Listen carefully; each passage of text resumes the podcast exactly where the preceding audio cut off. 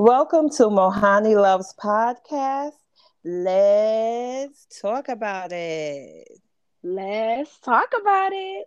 Hey, so we're here with Zariah L. Banks. She's an emotional intimacy writer using a pen name and soon to be an author. She focuses on vulnerability, healthy self expression, and nurturing intimacy in long term relationships in an effort to promote better communication and prevent transgressions in relationships. Zariah, you're much needed in this world today. Thank you.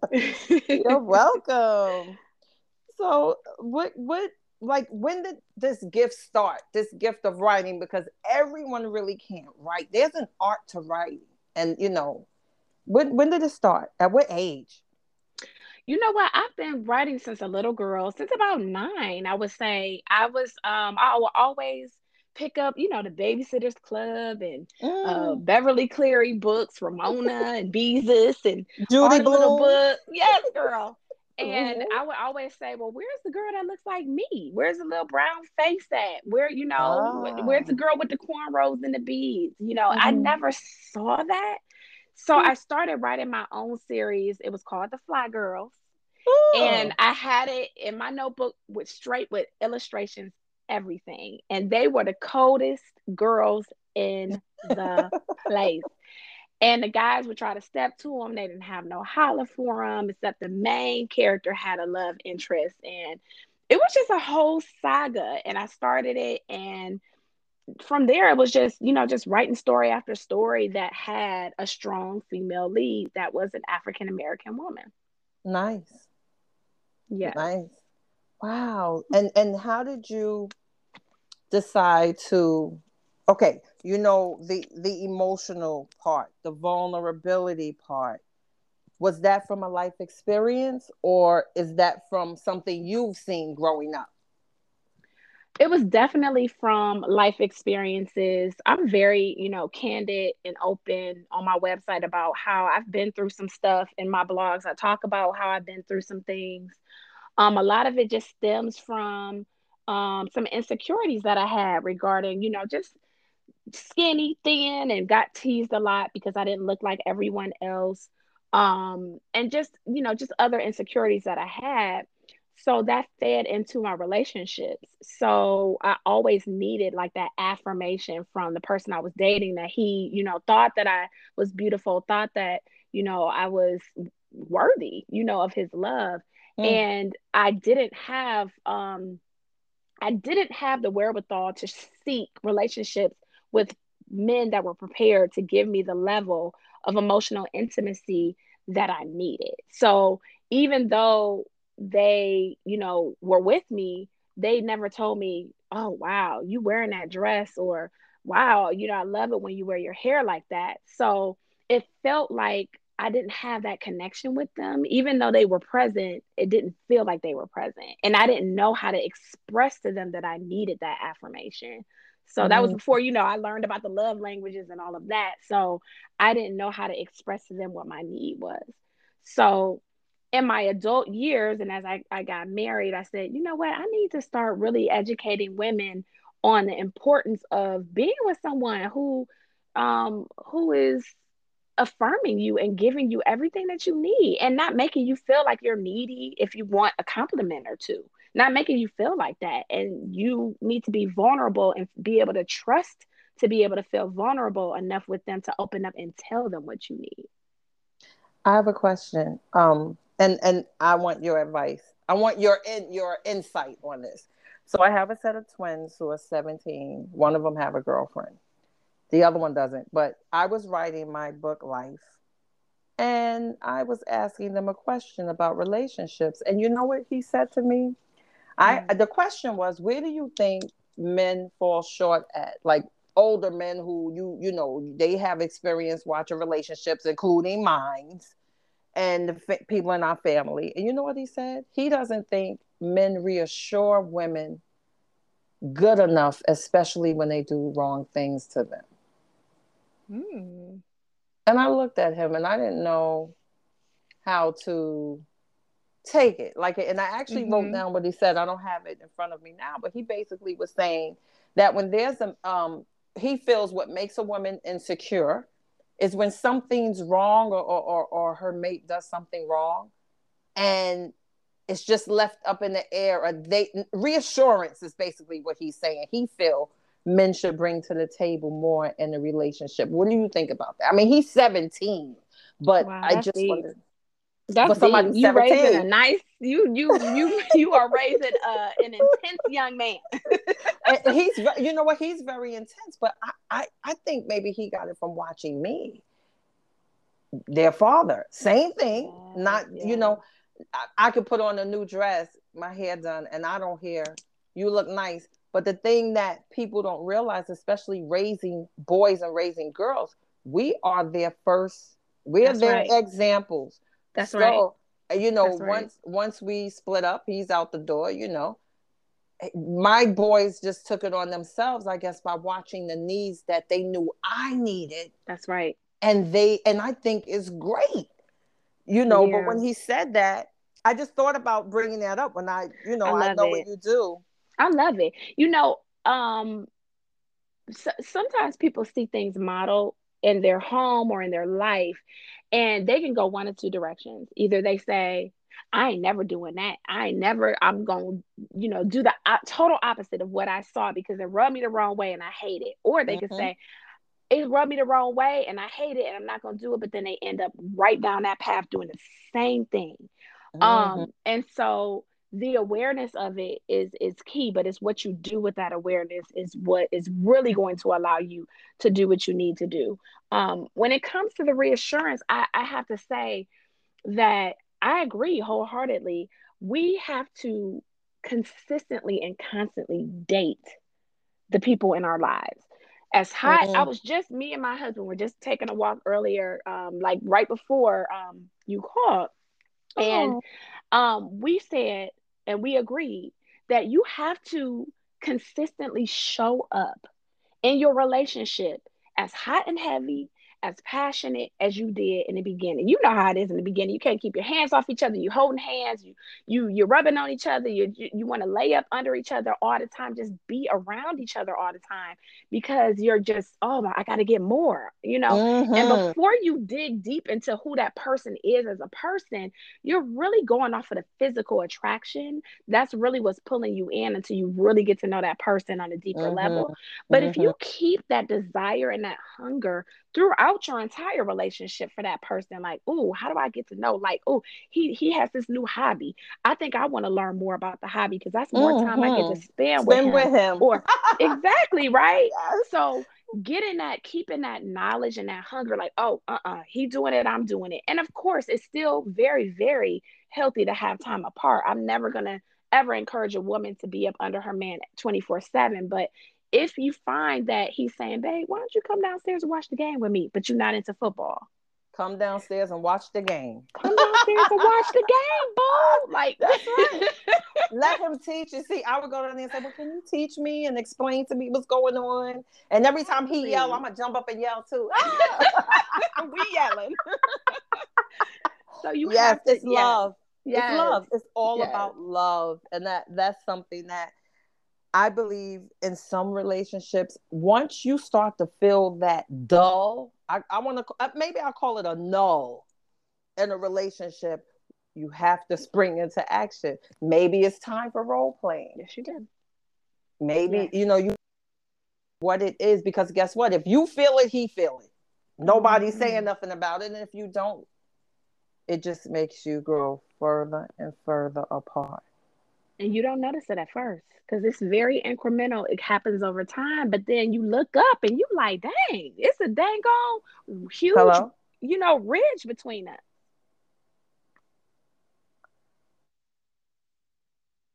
Can you hear me? Now I hear you. We were disconnected Uh-oh. for a Uh-oh. second. Um, ladies and gentlemen, please excuse that. I don't know what's going on with the podcast. Um, what I'm using with Anchor. So anyway, go back to when you said because that's what it sounds like. no, so what happens is you get this incremental, like, you know, you like inching away from each other. It's, it's very subtle at first, but then you look up and you're like, dang, how did we end up on two opposite ends of the spectrum where I don't even feel a connection to you anymore? You can't allow those incremental changes to impact your relationship. I agree. You can't. You got to step in before it gets to the point where you need therapy, before it gets to the point where you feel like this is a stranger in your bed. You can't allow that to happen. Well, let me ask you a question. What happens if you you know you have kids and you're you're tending to the kids and that actually happens how do you pull him back and if you can't what happens then what do you you know what would be good you know what i just wrote a blog about make him put his phone down and this mm. blog was about literally this is a very serious issue and it was a very serious issue in my marriage where my husband was always on the dang on phone. He was always on the phone. He had the phone at dinner. He had the phone when we were watching TV. And it wasn't even a situation where I thought it was another woman. I never, that never crossed my mind. He just loves Twitter. He loves staying up on the news. He loves CNN. And so he was always getting alerts and tapping on them and reading and reading articles. And I just felt so disconnected from him. I was like, why is this phone more important than me? How is that more important than quality time with me. And so I made it known that it was an issue. And he kept saying he was going to, oh, I'm sorry, babe. I'm sorry. I'm to put it down. But it was almost like an addiction where he just could mm-hmm. not put the phone down. So mm-hmm. I did mm-hmm. some research and I found out that the average cell phone usage is 10 hours a day. And that people check their phone 96 times a day. That's like every 10 minutes but you know your phone your phone actually will tell you now at least iphones do mine do how much screen time you yes, have during the week it does and i it does. Know, i look and say uh-oh yeah, but what I, happens if you have an addiction and it's like okay i know i gotta stop but what am I gonna do? Like the social media alerts and the news and what's popping and what's happening, and I got FOMO because I'm a millennial and I don't like missing out on stuff. I'm a generation Xer. He's a little younger than me, so I always tease him about being a millennial. But like I feel like technology and screens are costing us way more than we can afford to pay. It's damaging our relationships, it's causing depression. So I had to address it and I had to sit him down. It wasn't just a couple mentions, it was like literally months after I had said something. I sat him down. This is a mm. problem. Do we need to go see someone? Do we need to go to therapy?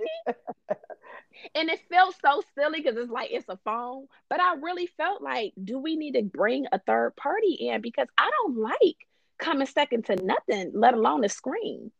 And if whoever mm. you're texting or whoever you DMing or whoever you whatever website you're on, if that's before me, that's a problem. Mm-hmm. Same thing with kids. He felt like you should fix my plate before the kids play. And I said, "Excuse me, sir." okay, so see that. Okay, so let's talk about that plate thing. Let's let's I, talk about I, it. Let's talk about it. so I'll tell you that in one of my books, uh, it might be in broken pieces. I talked about put the cell phone down, especially at the table. And um, I had an experience uh, years ago. I remember calling my brother-in-law, right? And when his wife answered, she said, "Oh, he's eating right now. He'll get back to you." And I was, I didn't even understand. Like I can't talk. I had to wait. So she knew how to mm-hmm. shut mm-hmm. that down. It's dinner time, and I was mm-hmm. like, "Oh, mm-hmm. okay." And after I hung up, I me, you know, I was married, going, "Dang, I just go here, go the phone. He be chewing. Hello, uh, you understand?" so I was like, oh, that's what you're supposed to do. But they were much older, you know what I mean? Mm. And I said, okay. Mm. But then now, like, you know, when I wrote the book, I, I, thought about how with the phone down, you can converse at the table, you can talk that's to your kids, right. you can find out what's going on. How are you? How was your day? And guess yes. what? We see the example in so many movies we watch. When the family sit right. down, it's always with always where the conversations happen. Even if somebody mm-hmm. get upset and slam their food down and walk away, there are no phones. Except, right. you know, today you see the teens with the phones. but um, that's that's very interesting. But how did he adapt to that? Like, what was his first reaction to the put the phone down thing? You know what? So before I get to that, I want to address something you just hit on. It was so important. The oh. first thing you said was boundaries. Yeah. You talked about how his wife was setting the boundaries. She yes, said there will be no phone at the dinner table, honey. Mm-hmm. This is my time. Mm-hmm. And if mm-hmm. somebody calls, I'm picking up the phone and I'm letting them yep. know. If you can't, I will. I'm letting them know they need to call you back. And That's he didn't even one. in the background, nothing. He didn't say nothing in the background. didn't hear He didn't even no. it's true. That's number one. Number two is it's all about being present. You have mm. to be there. You got to be present. You have to be present. Like, for example, I would always be like, okay, yep, boo time. We got to sit on the couch. We about to Netflix and chill, hang out. Mm-hmm. Yes. And I was like, in my mind, I'm like, yeah, we got our time in. Great. But that wasn't time for me. It was sitting and looking at a screen. We not we might laugh together or we might be like, oh, did you see that? But it's not quality time. So what I had to end up was I had to let them know I need you to put the phone down and I need let's do some Scrabble. You know, in my book, mm. in my book that's coming out in February, I talk about Scrabble being a, a kind of like an aphrodisiac because my main character was attracted to intellectual men uh-huh. stimulation in her man. Mm-hmm. mm-hmm. And I am too. And so I was mm-hmm. like, let's do some Scrabble. Let me see them big words on the table, baby. Put them on the board. Let's do it. So I love stuff like that. I love the connection. I love the conversation. Let's go for a walk. Let's mm-hmm. let's spend some time. Let's let's talk. window shop and pretend. Let's window shop. Yes. Let's mm-hmm. make it till we make it. Let's go in the in the store, look at some some red bottoms or some Movados or whatever, yes. until we can actually come in this boy and buy them. Yes. You know, so for me, that was that was how I had to connect with him. Like I said, you know, I feel like I'm second, coming second to your phone, and I know, look, I'm a jealous Libra. Okay, mm. I'm super jealous. I don't like splitting my time. I like balance. My scales got to be balanced. So when I feel like you're not um you're not paying attention to me and I would literally what I think what did it for me was like I would be having a call, a conversation with him. I'd be talking. He was tuning me out to what was on his screen. So then that's where it got personal for me to me. I feel like I, I'm an outsider. Mm. And when I mm. made it that when I broke it down, he said, Babe, I would never want you to feel like that. I'm so sorry. Look, I'm gonna leave the phone in the office. When we when we sit down in the kitchen, it's gonna be all the way two rooms away. And oh. he made that a habit. And then, you know, every once in a while he'll slip up and he'll be like, I'm sorry. And they'll put the, you know, he'll put it down or he'll but it, it really worked. You just it's communication. It's me being vulnerable. Yes, I, I might sound a little crazy saying I'm jealous of your phone, but no, if don't. I'm if I'm able to be vulnerable and trust you enough to be vulnerable to tell you that's how I feel, I'm trusting you not to judge me when I'm telling you something that's real. Mm. And emotional intimacy gives you the ability to do that. I don't care about, you know, you judging me or how I'm going to see I'm telling you because I trust you to know that if I'm coming to you with this, it means something to me. And nice. that's it. Do you believe that when you pick your mate, because you know, even though you believe that two people pick each other, you understand? And the reason why I say that is because you can see a man you want, and no matter if you pick him and he don't pick you, it's not happening. Right. Um, but do you believe that um, how they were brought up matters. Two parent household, uh, one parent household. Like if you're a two parent household and he comes from a one parent household, mm-hmm. do you mm-hmm. do you feel as though that that has an impact on your relationship, a negative way, or do you think it could be made a positive way? You know what I mean? Like how could that does that impact your relationship? mm-hmm. Mm-hmm. I I definitely think it does.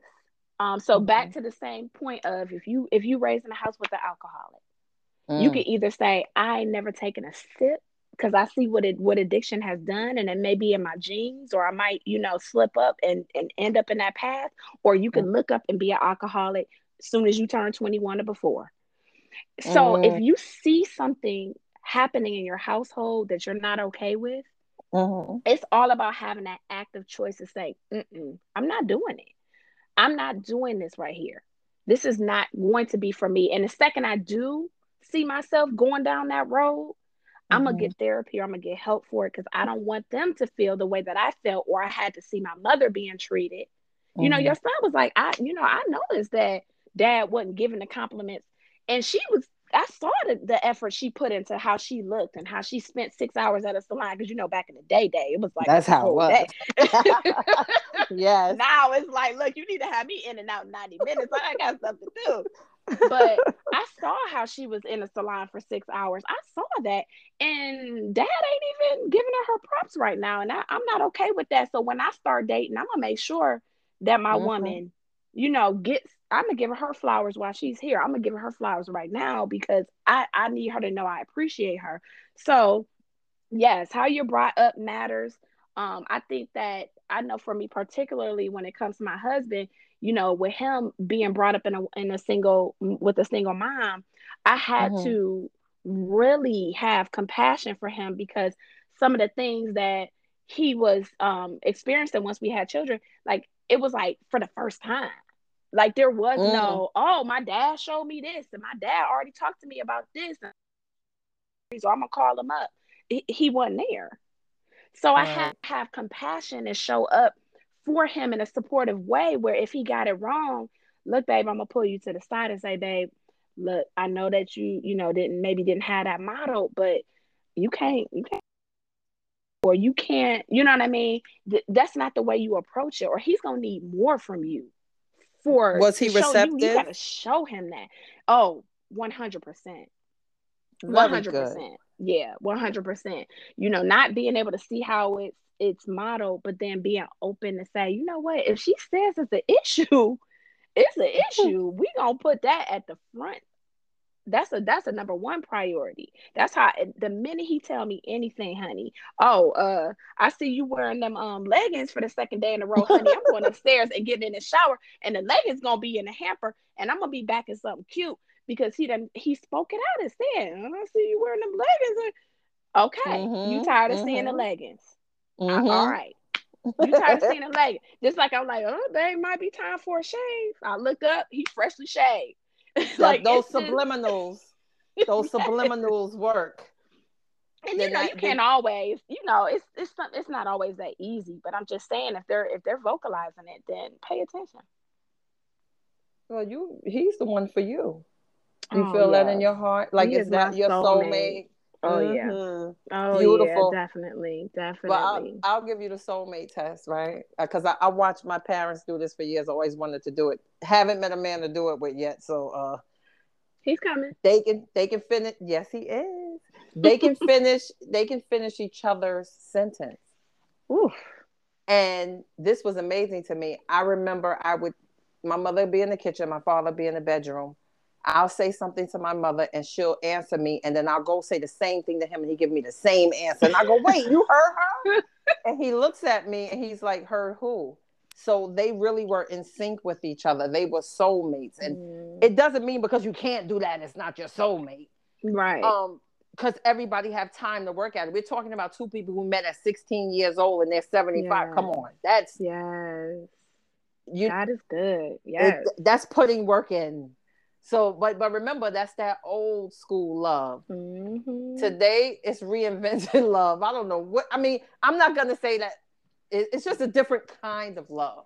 It's you a different want... kind of love that they don't make no more, but we got to bring it back like a throwback. Yes, we, we do. retro on them. But you know what? Something that you said that really hit with me um you had mentioned about they finish each other's sentences but what about what about when they see something in you or something you need to do or something that they advocate for you when you can't? Yes. what about when you reach that level? Yes. what about when you are running yourself in the ground you're tired as a dog you keep pushing yourself because you know as a woman you know we last on the totem pole every time. Every time And he like, babe, I, I made a reservation at the massage, you know, parlor for you. And uh, go ahead, just take the rest of the weekend or the rest of the evening off. I got the kids, or I, you know, I scheduled a couples massage, or or, and you ain't even got to open your mouth. They just know they're able to advocate for you and say, Mm-mm, "This stops here. Mm-hmm. What you're not gonna do is continue to run yourself in the ground. What you're not gonna do is continue to do that negative self talk about my boo. You know what? I, I, I love you, and you ain't gonna talk about you like that. That's my that was my parents, but I tell you this though, we just need more men who know how to preserve their woman. And the reason why I say that because as women, when we love our man, we go in, we go all in. At least I believe 80% women. I hope, I hope so. But it's the preservation of each other too. You know what I mean? Mm-hmm. And um absolutely. I know that, you know, we're we're we're winding down.